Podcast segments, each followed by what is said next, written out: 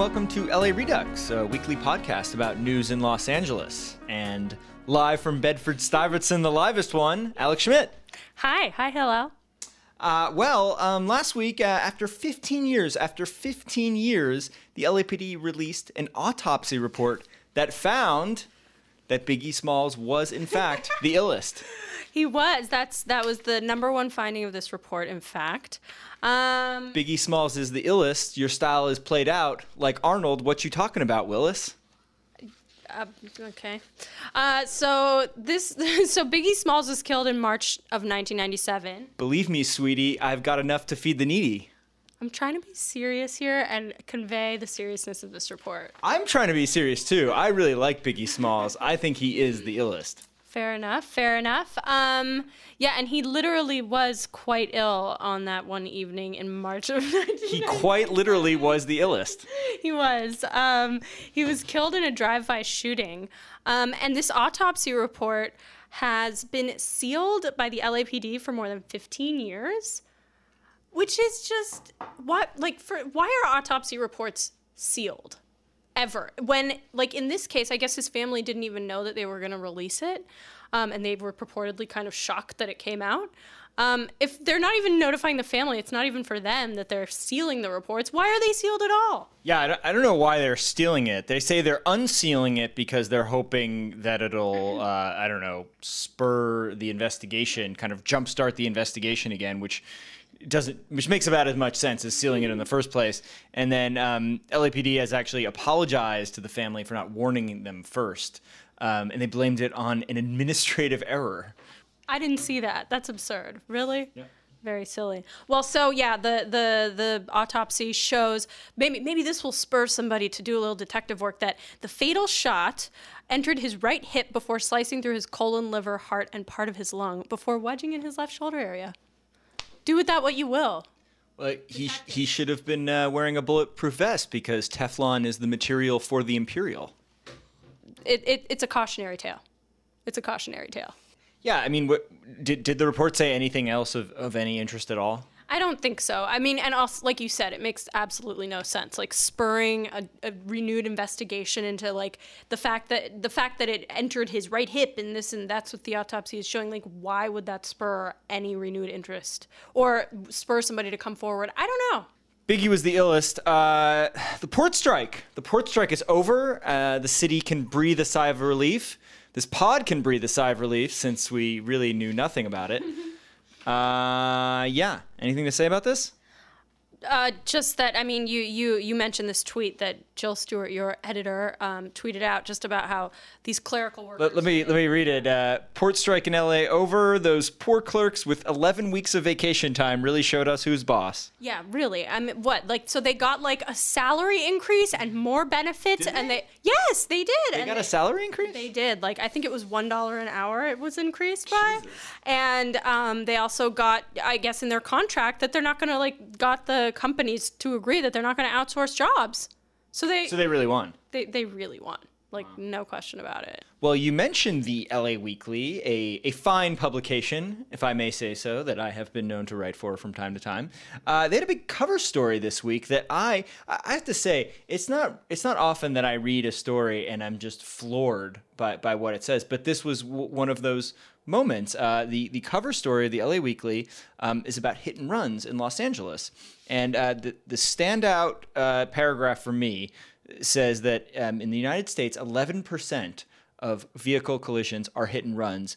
Uh, do you know how many the, the percentages in Los Angeles? I think it was 48%, right? 48%. That's nearly half of all traffic accidents in Los Angeles are hit and runs. I mean, is this not astounding? Um, it's astounding, and you know that that that figure itself is certainly astounding. It's sort of the the whole the core of the story. Um, one thing that they didn't really address in the story was any theories on why it's so high in Los Angeles. You know, there were there were people like psychologists and uh, people who theorize about human action while under duress, talking about why people uh, flee after hitting somebody, hitting a pedestrian, but they didn't theorize as to why it's so high in LA.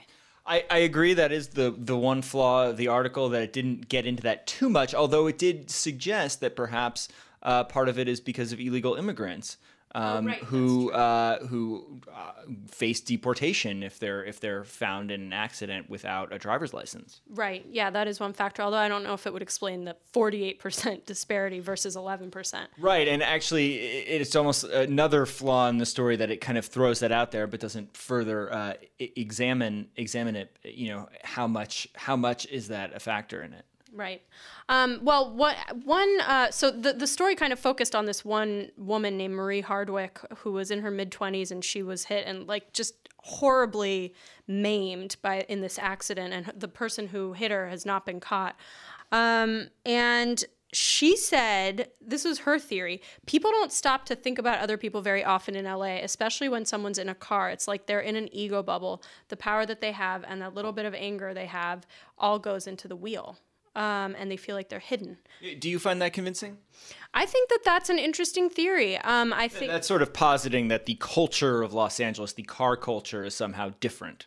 Yeah, I think that um, people are very disconnected from others in a, in an important way, more so perhaps than I mean. There are plenty of commuting cities that have the same issue, like Houston and Atlanta, you know, where people spend lots of time in cars. Um, and I don't know if, it, if if there are similar issues there, but I do think being in a car um, disconnects you from other people. I personally have never found this argument uh, very convincing that the that the car culture in Los Angeles is somehow you know beyond the pale compared to other cities.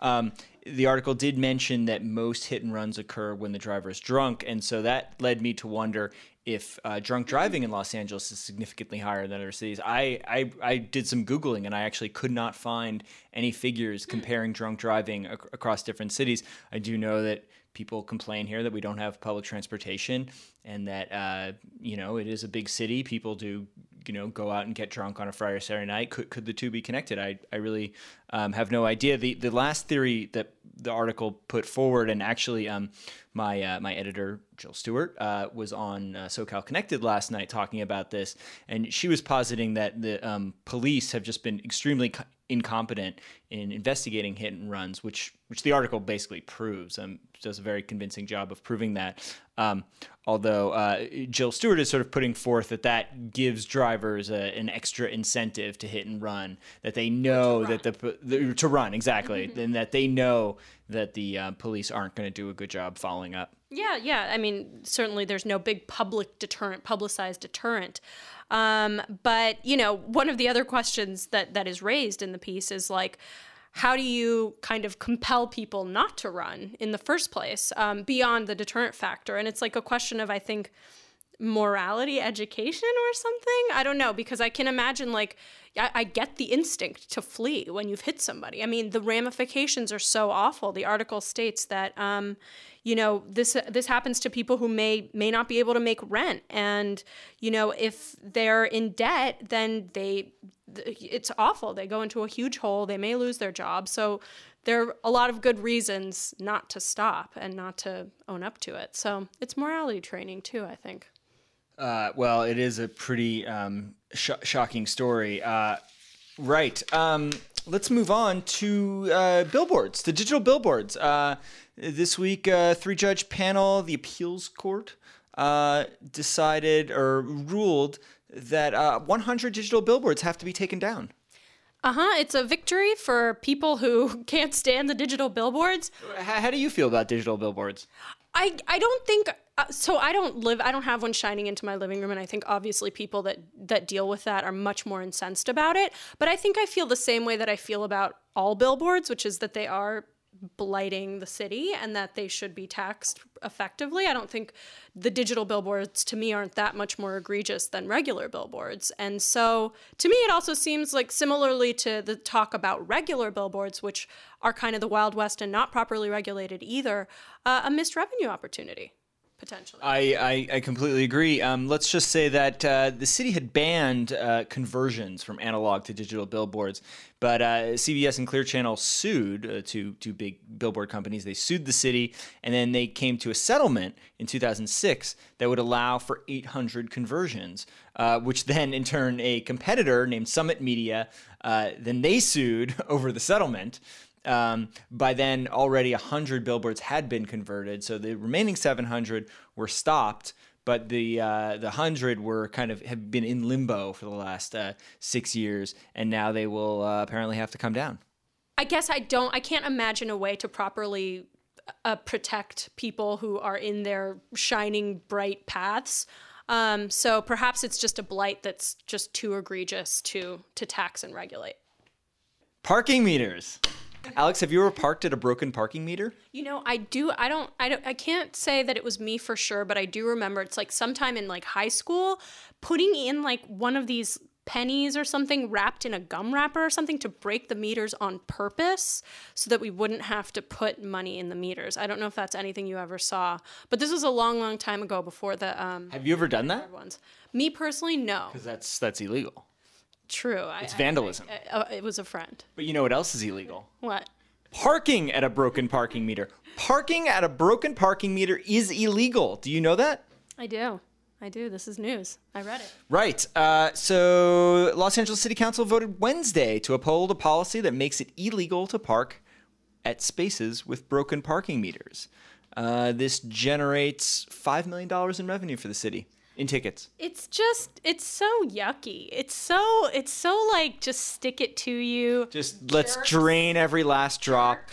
Um, and so uh, this is like very contrary to, uh, I guess, measures taken up across the rest of the state, which do allow people to park. Right. The, the state of California p- passed a law saying that you're allowed to park at broken parking meters. You won't be ticketed. However, it gave the cities an, the option to opt out. And so that is what the city of Los Angeles is And now if- doing and if you with, with a 12 to 1 uh, vote with uh, Councilwoman Jan Perry dissenting, of course. And if you do, uh, if you are one of the cities that um, opts out of this, you're supposed to let people know that they will get a ticket for parking at the broken meter, which seems, you know, like a little bit more of a of a of a consolation to this gross thing that they're doing. Oh, who was the person that said um, that they're trying to get the meters to like re reset? Right. So, uh, so in the discussion of this, this was brought up the idea that you know we do have the technology to have meters uh, to, to have the time basically you know disappear once a car pulls out of the pulls out of the spot. Uh, Councilman Tom LaBonge said that would be going too far because, and I quote from the LA Times, which quoted, "I think there is a certain joy in life in Los Angeles." in the sorry, uh, a certain joy in life in the city of Los Angeles when you pull up to a parking meter and there is a little bit of time left on it. I think the city needs that joy. Yeah, not. We don't want to give you the joy of parking for free at a broken meter. That would just be too much. Joy. I mean, isn't it the same amount of joy? Uh, no, I mean, well, there would be far much more joy to go around. Well, don't you think? I mean, they're well, I'm just saying the amount of joy must be equal in both instances. yes, that may be true, but you know, collectively it would be more. And I think they said something like, at any given time, 10% of the meters in the city are broken, or something like that. So that's a lot of joy to go around the city, joy. you know. But you know, it's too much joy for them to give us. Too much joy for Tom LaBonge. Uh, a little bit of joy, though, in the fact that LAPD has found some money, just just you know, lying around in the cushions of their couch, found money to avoid 100 layoffs. It's it's happy news for the many clerks and secretaries that get to keep their jobs, and for the LA police officers who don't have to do the clerks and secretaries' jobs. Uh, right. Um, so these 100 layoffs were scheduled to go into effect on December 31st. Um, but on Thursday, LAPD officials come out and say, it's all good. We found the money. Uh, we've come up with the $3 million that we need to avoid the layoffs, uh, thanks to higher than expected attrition rates. It just so happened that a certain number of officers retired early, and uh, we just happen to have that exact amount of money. Uh, very suspicious, right? Yeah, and this follows like another, you know, postponement of the firings that occurred when they miraculously found other money. And um, you know, is there Look, every everybody points to like Sweden as being like the best run country in the world. Our city uh, coffers properly regulated in freaking Stockholm. I can't imagine there's a city in the world that like has everything under control, understands where all the money is. It's just it's just a mess and I can't imagine it being any other way. Is that is that pathetic? I, I don't know. I, I mean, it, it it seems. I thought you were going in an entirely different Oh. direction. I would find it hard to believe that there's any city that's that's uh, that's run as poorly as this one. Uh, it just seems that first of all that you know, the city officials, they, they always use the threat of uh, laying off police and firemen as like kind of the doomsday scenario. You know, heaven forbid we should have to lay any of these people off because they're all that stands between us and complete anarchy. And so we have to raise taxes. We have to, you have to do everything we say we, we have to do.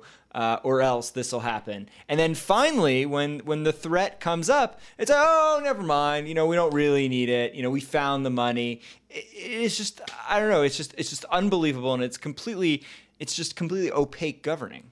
Yeah, I think that um, a lot of cities have similar issues. At least in the states, I you know other cities that I've lived in have had similar issues, but who knows? Maybe you know I'd love to see some some comparisons on this type of thing. Well, you know what they say. Honeys want to chat, but all we want to know is where the party at, and can I bring my gat? If not, hope I don't get shot. Better better throw the vest on my chest, cause niggas is a mess. Now I know why you started the podcast with the Biggie Smalls news item. I was Very gonna book in it. Very good. Little I like bookends. you like that? I like that. You like that? We call that structure. In the podcast in the podcast industry, we call that structure. Well, that is going to do it for us. Next week we will have our last show of 2012. That's what year it is, right? 2012. 2012. Uh, it's going to be special, special year-end wrap-up pod. Uh, I cannot disclose more, but we will see you next week. Thank you, Alex. Thank you.